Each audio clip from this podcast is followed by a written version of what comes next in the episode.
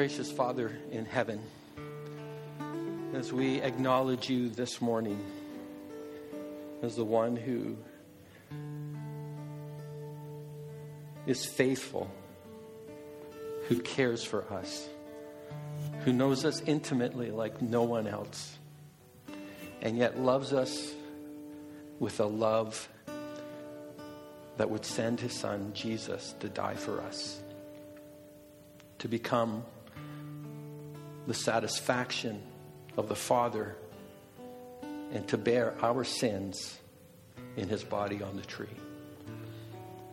We're here this morning to be reminded of that, to celebrate that, and to be able to state openly that in a world that for many of us is scaring us, we have a confidence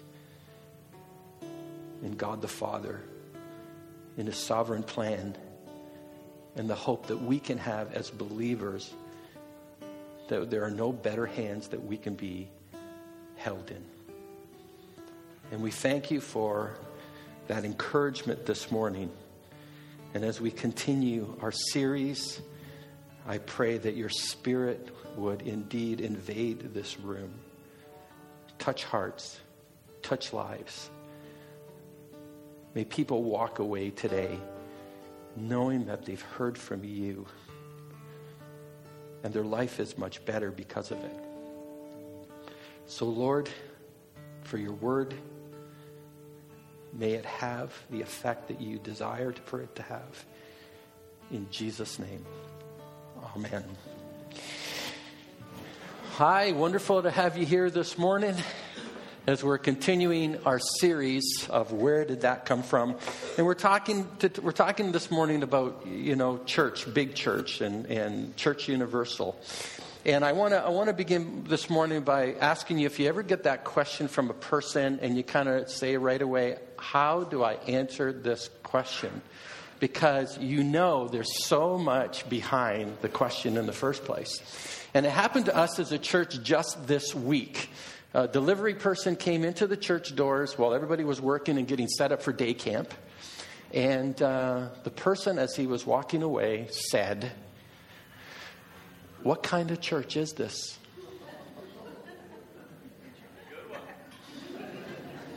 Yeah. How do you answer that question? Right? Because you know the, there, there's a million answers to that question. Because right away you're going through what, what you know, and you're anticipating what is it that they're looking for. Why, why are they asking that question in the first place? And if I give an answer, are we going to scare them away? Okay?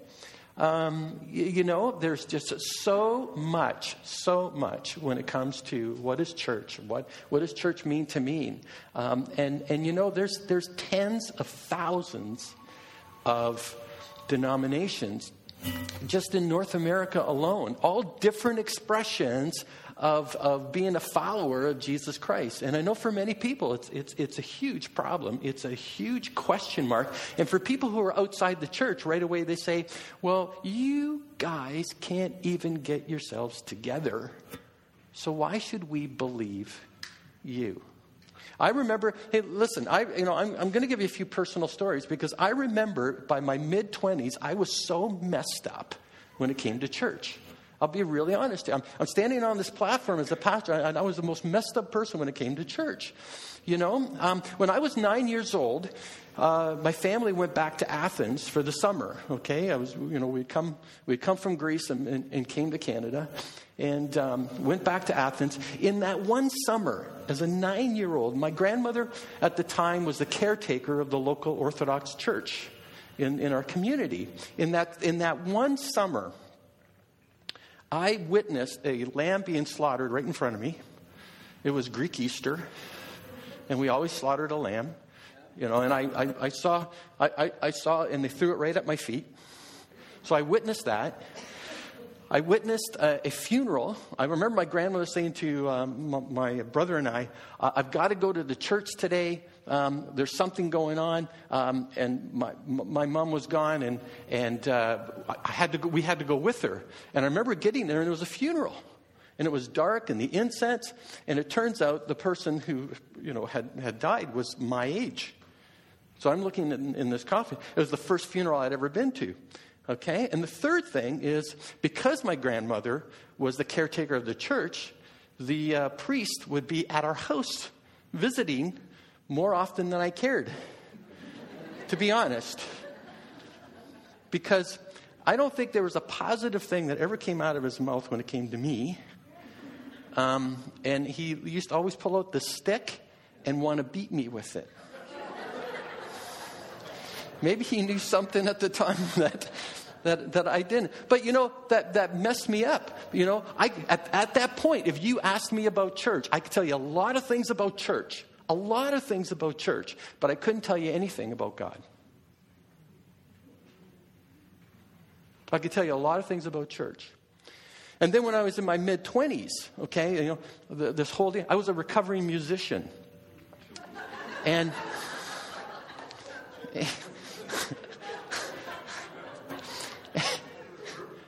oh, yeah, oh, you guys know what that looks like, right? Um, I, was a, I was a recovering musician, and I staggered into a Baptist church.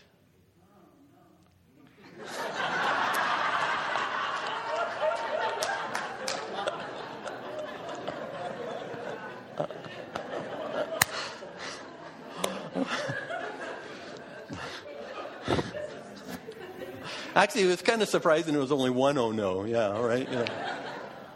But I'm, you know, I'm gonna now. I'm gonna insult some of you, okay? But please, I don't mean it as an insult. But I remember walking into this Baptist church, staggering into this Baptist church. I remember sitting down, and, and for some reason, I felt this inclination to hear from God, and, and this inclination that I need to do something with my life, et cetera, et cetera. And I remember sitting there, waiting for the whole event to begin, and all of a sudden just being jolted out of my seat by this organ.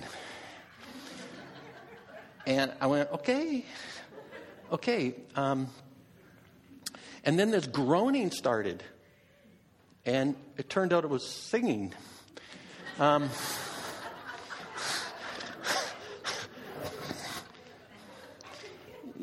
but, but I'm, I'm, only being honest about where I was at the moment, okay? I'm just relating where I'm being honest. And then, and then, and then the, the person got up to speak, and um, it was, and, and I, I'm waiting for that. That was the part I was waiting for. And for 45 minutes, I just learned what a low, slimy scum I was for 45 minutes straight. Now, again, I could tell you a lot about church but I could tell you very little about God. Because my experiences were not really all that healthy when it came to church. And unfortunately, what my experience were concerning church made me, uh, made me think that those experiences are what God was like and what God was all about. And sometimes I wonder when people talk about, you know, the church is all about judgment, the church is all about intolerance, the church is all about all these things. It's, it's, it's no wonder that people scratch their heads. When, and, and then to complicate things, it's all about so many different groups who people see us warring against each other. You know, we really have the truth. We really worship properly. We really know that when, what time it is during the service to stand up, what time it is to kneel down, what time it is to recite, what time it is. We, we're, we're the ones that know that a sermon has to be an hour long. We're the. We're the, we're, you know, you know there, there, are so many, and it's such a confusion for so many people. But here's, you know, here's the reality. The church has existed for 2,000 years. And if you, if you don't understand institutions, you, you probably know this instinctively. The problem is, is as the church grew, it became messier. It became messier. And whenever people are involved, and whenever you got to in, institute policies and government and all that kind of stuff, it just gets more complicated. And over time, that complicated became a bigger problem. And that's what we have today. And that's what we exist with today. Now, I'm going to tell you something else, too, that may surprise you. I'm actually okay with all the different denominations. I'm actually okay that there's so many expressions. And here's, here's why. Here's what the thing that we're missing is that many of these groups are authentic believers who believe very much the same thing we do. They may just exercise their, their spirituality in a different way than we do. In fact, I think that's something we should celebrate is the fact that there are so many groups that worship in so many different ways because our God is so huge that there's no way we can limit him in the way that we often do. The bad side of that is that we get in conflict with each other just because we sing differently, just because we worship differently, just because we pray differently, just because. But the central thing is the, what's really, really important is who do they worship? Who's central in the, the church? Are they authentic followers of Jesus Christ? And, and frankly, there are churches that, that only claim to be followers of Christ, but not necessarily you know, you, you, you may be upset at this, but there are more churches that are based on love rather than Christ. You know? And again, touchy subject, I know. But we're not the first. We're not the first, you know, and, and, and, and again, I, I, I struggled with whether, or not this was going to be a history lesson as we, as we, as we looked at this. But I thought, I thought we are not the first to ever encounter you know, the seriousness of, of, of, this. And, and here's why this is so important. This, here's why this is so important. We are living in a world that desperately needs Jesus.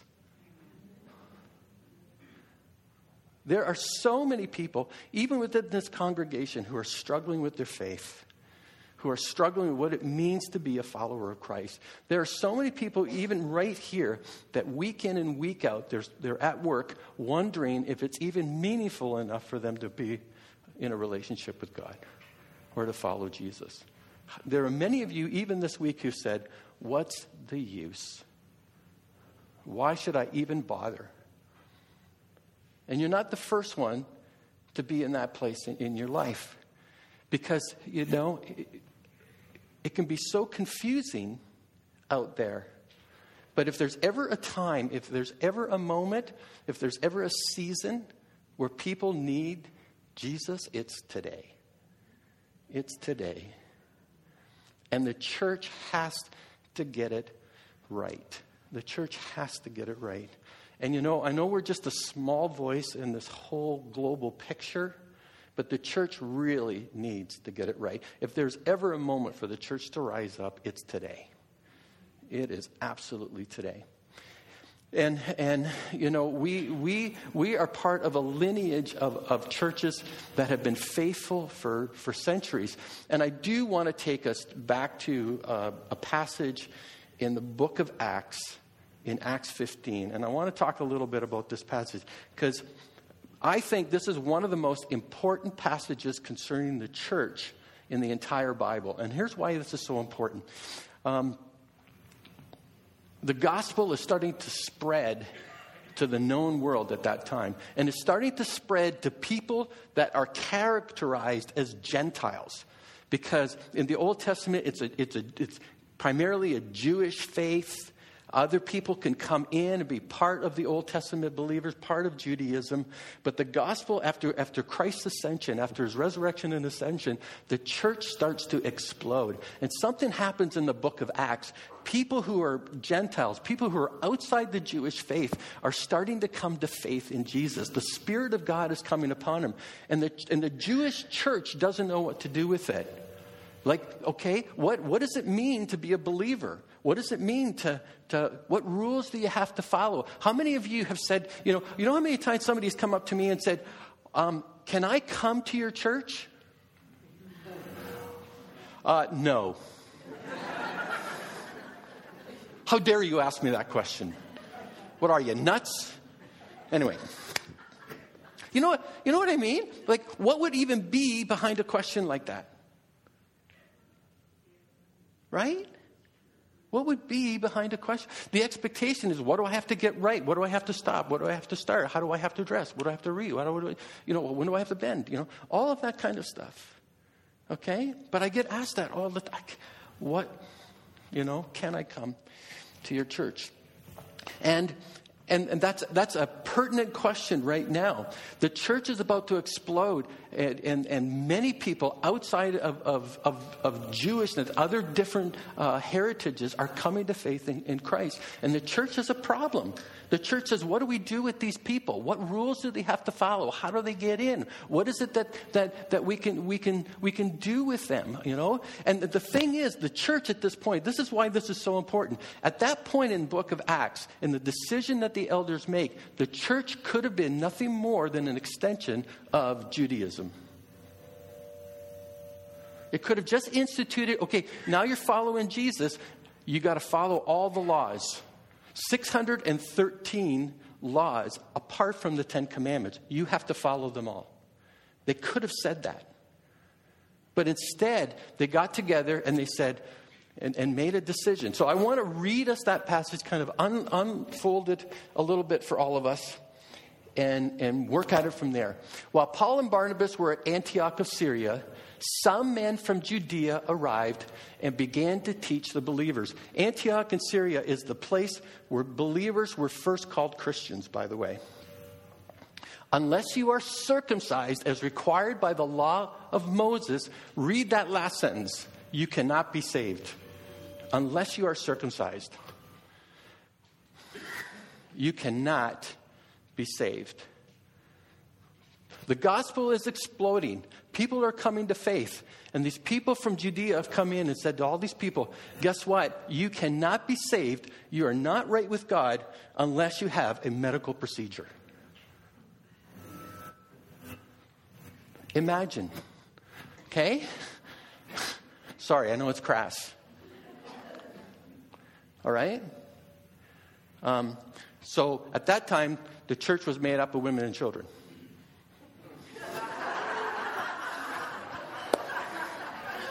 Very few of the guys are, are uh, going to pass on this one. All right? Okay? Right? Imagine, don't, listen, in the Old Testament, that was never a prerequisite for getting right with God.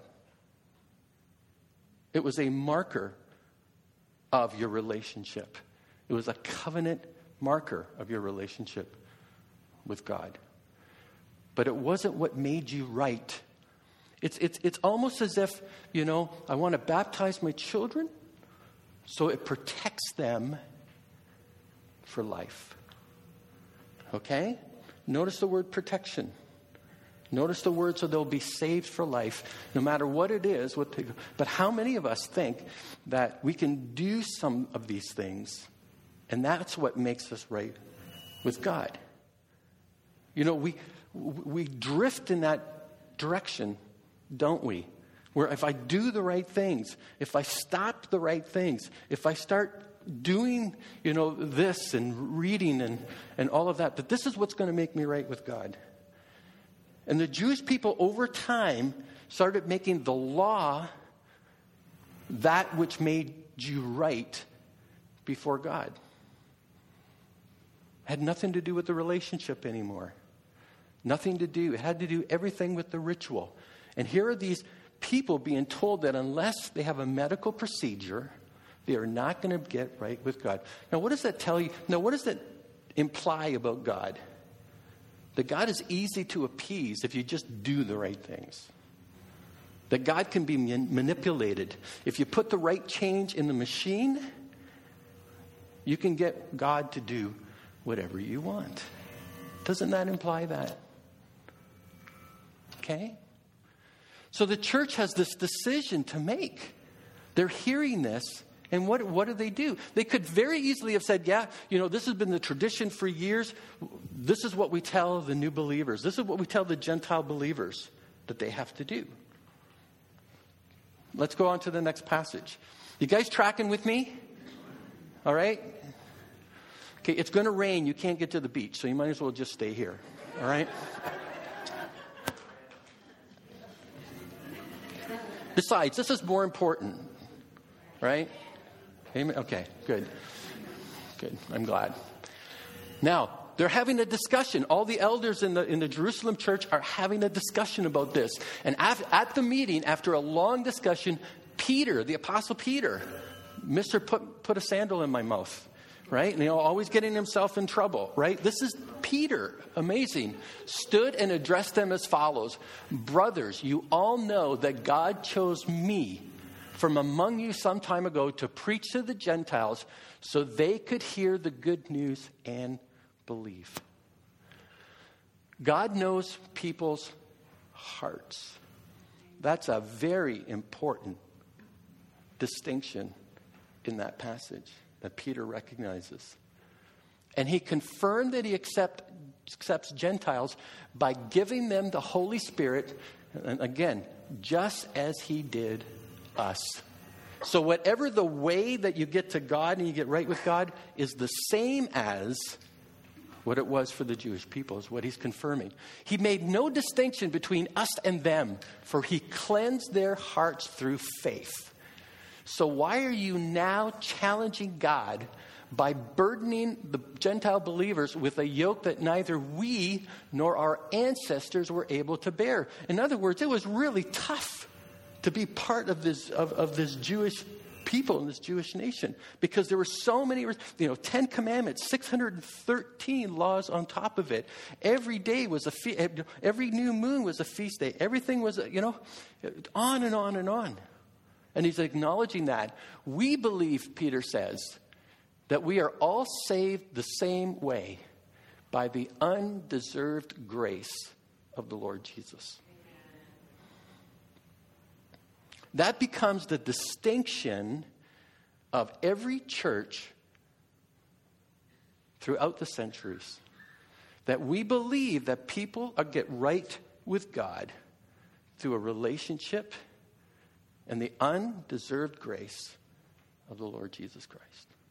That's the bottom line. And the early church could have diverted the whole system. They could have invented a whole new kind of faith that was, that was you know, based on Old Testament law to the degree that they had to adhere. All they, all they would have ended up becoming is Gentile Jews.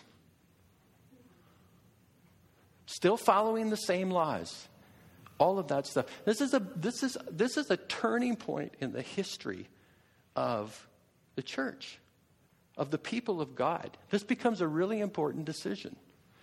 And here's, here's the last part that I want to get us to.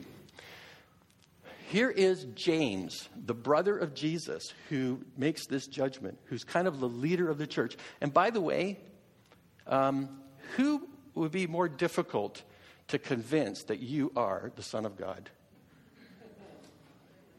Your family, right? You are who? You are what? Mom, ver- what? What? Yeah. It's amazing that Jesus' brother James is the one who is making is the leader of the Jerusalem church here and is making these distinctions, okay? This is an awesome passage, and, and again, we're going to unpack it in just a minute. So James says, and so my judgment is that we should not make it difficult for the Gentiles who are turning to God. Wow. You know what? Y- you may disagree with me. I think that's a passage that we should have on the front door of the church as people come in.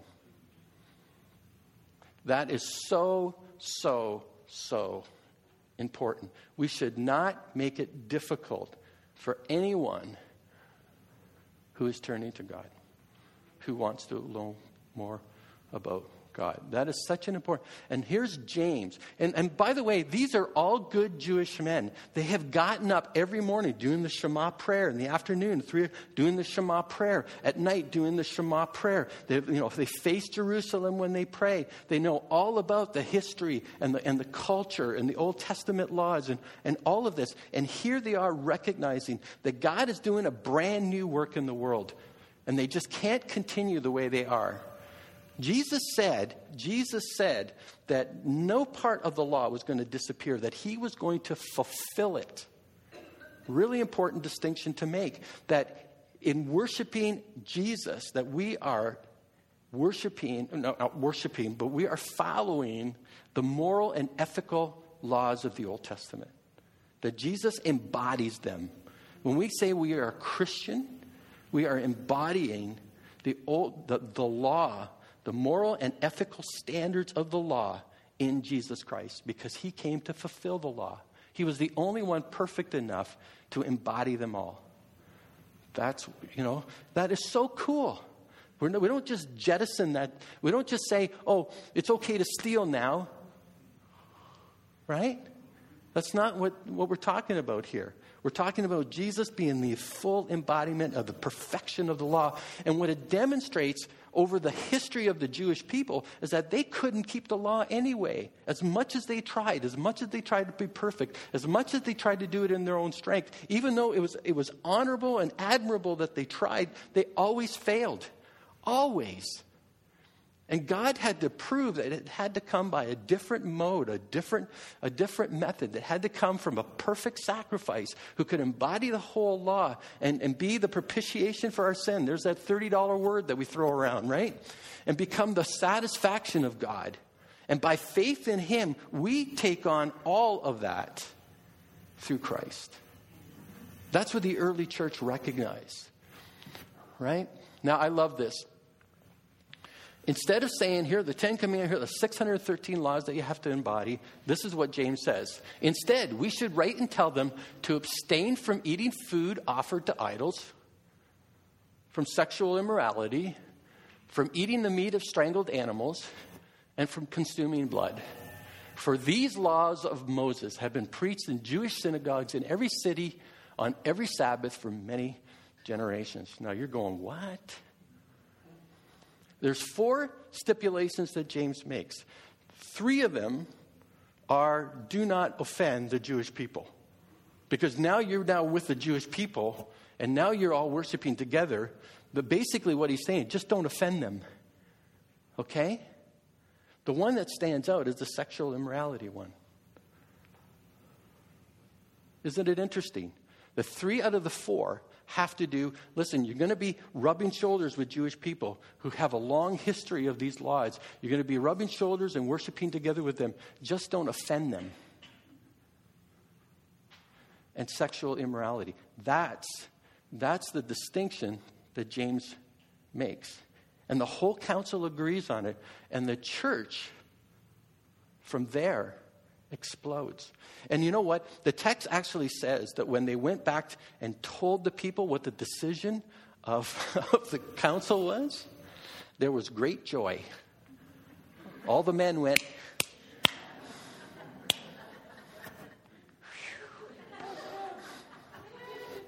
Okay? There, there, was, there, was, there was great joy. Imagine, imagine how, how incredibly dynamic this would have been for the Jewish people, the Jewish elders, to say, you know what, we don't have to put this burden on you. This is what's really important. And in that culture and in that day, by the way, sexual immorality was rampant. Every cult had prostitution as part of its worship. All right? Um, we, we, have, we have no idea about the first century uh, and we think we've got it all together here. Okay? But sexual immorality was a bit. This is, you know, culturally, socially, to be sexually moral was, was, was what separated you from the rest of the culture. Okay? And defining you as not, you know, being a part of, of what was happening all around. Okay? That's the only, only stipulation. So, what is it? You know, and, and so, but for centuries, churches have struggled with who gets in. How do we, all of that kind of stuff. Can I just give you like a few points really quick that I think is really important for all of us to remember? Um, and we may do things different. We may worship things, but this is the struggle we all face. And if we don't, if we don't focus on these items. If we're not careful with these, we will tend to drift. We will tend to drift in a way that doesn't re- represent the authenticity of what the church was established for in the first place. So these are really important, and we're all guilty of this to one way or another. All right? Here's, here's number one, really quick keeping Jesus central. Now, I know that sounds crazy. I know there are, there are many, many churches have Jesus in, in, in the letterhead, Jesus in the name, but Jesus is very far from the hearts of the people in the church.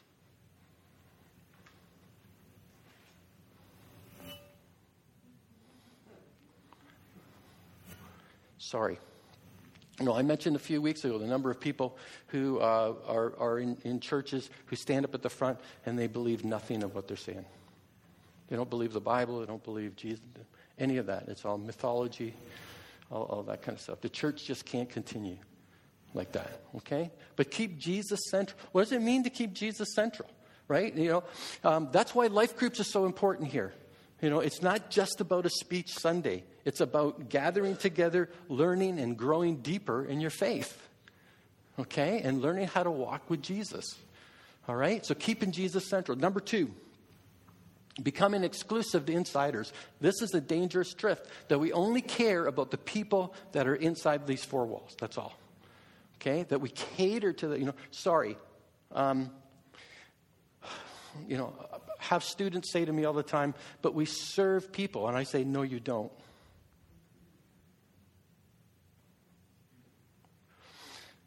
That will get you into trouble every time. What you do is you serve Jesus first. And through that, you serve people. But if you serve people first, it will always get you into trouble.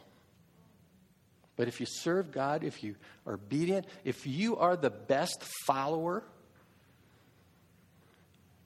that's your responsibility. That is God's will for you. I've said many, I don't know all of you, but the reality is, I do know what God's will is for each and every one of you. God's will for each and every one of you is to become conformed into the likeness of His Son, Jesus. That is the personal will of God has for each and every one of you. So I can, I can stand up here this morning and say, This is what I know God wants for you. Everything else is secondary. Everything else becomes, you know, uh, a benefit beyond that. But that is the primary thing. Um, and if we become exclusive and we forget that there's a world out there, there's a need out there, that there are people out there, then we just become, and that's what, and that's what happened to the Jewish people. They became so inclusive to the point that they became, um, they became, you know, harsh to the people that were outside and judgmental to the people that were outside. And the Bible teaches us if we're judgmental, we're judgmental to one another, not to people outside the church, by the way. We're accountable. People outside the church have, do not have the Spirit of God. They don't have a relationship with God. How could they possibly know what's right or wrong? That's what, how, that's what the Bible teaches. I know that, you know, how can they possibly understand what God wants when they have no faith at all? Okay? Number three, placing excessive expectations on outsiders. That's just what I said, wasn't it? Right? How, how many of us, you know, can I come to your church? Uh, yeah, but you need to shave. You need to bring this Bible version. You need to put the right clothes on. And if it's not blue, you can't come.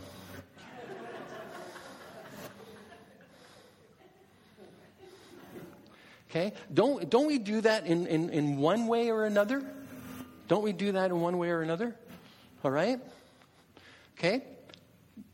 We need to be careful what our expectations are of people who have no idea what faith is all about. Okay? We're accountable to one another. All right? Um, is this the last one? It might be the last one. Uh, drifting from, oh, oh, it's not the last one, but drifting from grace into law. Drifting from grace into law. And, and again, you know, as, the, as church explode, as many denominations got into conflict, and as they all separated and all that stuff, it all became about law. We believe this and all that stuff. We had very little grace to one another. Very little grace to one another. And we need more grace to one another. Listen, we need more grace, period. I can't tell you. We need more grace, period. Um, grace I, I would argue that grace makes you most like God in your life. Unforgiveness makes you least like God in your life. And here's the kicker grace is the hardest thing for you to manage in your life. And don't, and don't miss this. Jesus was full of grace and truth. Full of grace and truth. But Jesus was very graceful to everybody before he kicked them in the teeth with truth. Right? Okay? And, and also, don't miss what the passage says. Jesus wasn't 50% grace and 50% truth. He was 100% grace and 100%. That's, that's what the passage implies that he was full of grace and truth. That there's one thing that Jesus could manage really well is both of those at the same time. Many of us acknowledge that when it comes to me, I want grace. When it comes to another person, I want to give them truth. Right? But when it comes to me, you better deliver it nicely. We need to turn that around. Okay, here's the last one protecting rather than advancing. When we protect our territory instead of looking to advance, listen, the church has risked everything for years and years and years and years and years. And you know what? It's still here. Whenever the church has gotten protective, whenever the church is, you know, that's always been a problem. But these are the drifts that every denomination, every church, every institution struggles with over time. And these are the very things that the Jerusalem Council worked very hard, very, very hard to make sure didn't happen. So, are denominations good or bad? And if somebody asked you, what kind of church is this? What would you say? Jesus is alive. Yeah. Acceptance and grace. Okay? And we can all have a good time at the same time. Amen. Father in heaven, thank you for a look at a problem that the early church dealt with. And the wisdom of these elders as they gathered together, acknowledging that they could have very easily created something that was going to be even more difficult. And we're not, and, and we're not saying this morning that following Jesus is easy. It's extremely hard. It's the hardest thing possible. That's why we need the empowerment of the Spirit to be able to do it. But Lord, I wonder, I wonder, I wonder how many people will not darken the door of a church because of their experience? How many people have a wrong impression of God because of what they've experienced at church? Lord, we're not perfect. We're, we're you know, we're, we don't have it all together. We're not always right. But Lord, we're trying to be faithful.